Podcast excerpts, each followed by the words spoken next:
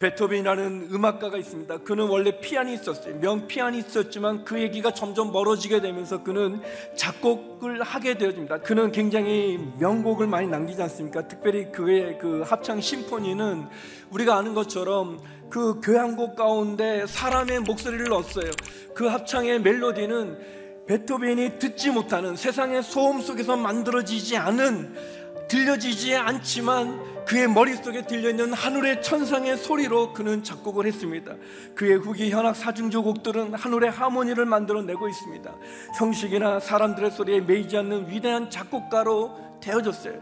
들려지지 않는 귀는 고통스럽지만 그러나 그는 들려지지 않았기 때문에 어떻게 보면 그 당시에 악기들이 가지고 있는 한계를 뛰어넘는 음들을 작곡할 수 있었습니다. 요한복음 9장에 보면 나면서부터 소경된 사람의 이야기가 나옵니다. 이 사람은 나면서 태어나면서부터 소경이었어요. 한 번도 본 적이 없고 눈을 뜬 적이 없습니다.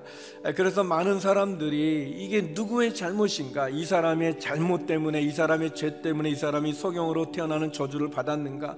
아니면 그 부모의 죄가 이 사람으로 소경되게 한 것인가? 라는 것을 예수님에게 질문합니다.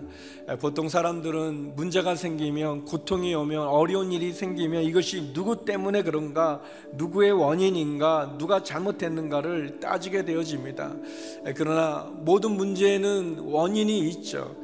그러나 그 원인에 대한 분노나 집착은 사실 우리를 더 자적해 할 때가 많이 있는 것을 보게 됩니다. 근데 예수님은 그렇게 문제를 접근하지 않으셨습니다. 예수님은 이 소경된 사람이나 그 부모에게 하나님의 하실 일이 있다고 얘기합니다. 우리는 이 고통, 절망적인 상황들을 좋아하지 않습니다. 그러나 이 절망과 고통이 아니면 예수님을 만날 수 없는 경우들도 많이 있습니다. 만약 나에게 건강이 잃어버리지 않고 있었다면, 내 사업이 부도나지 않았다면, 내가 실패하지 않았다면, 우리의 자녀의 문제가 생기지 않았다면, 주님을 만나지 못할 그런 사람도 많이 있습니다. 그래서 고난이 하나님의 하시는 일을 나타내기 위한 그래서 고난이 죄나 저주가 아니라 도리어 그 고난이 우리로 하여금 하나님 앞에 나갈 수 있는 그런 은혜를 우리에게 주기도 합니다. 이 많은 상황 가운데 하나님은 우리를 믿어 주십니다. 우리가 실수하고 우리가 잘못하지만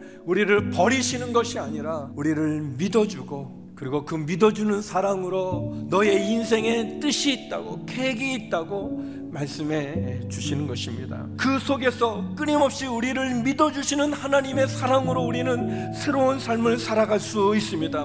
우리를 잊어버리지 않고 버려두지 않으시고 끊임없이 우리를 믿어주시고 이해하시고 그러면서 삶의 의미와 목적을 가르쳐 주시는 그 하나님을 만나기를 주의 이름으로 축원합니다.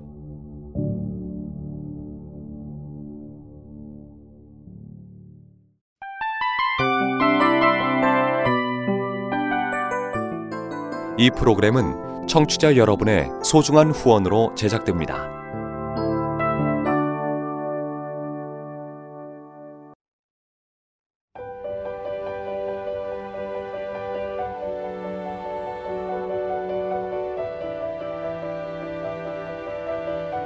세상에는 수많은 교회들이 있지만 더 깊이 있는 말씀 강해를 찾기 위해 크기로만 교회를 선정하지 않습니다.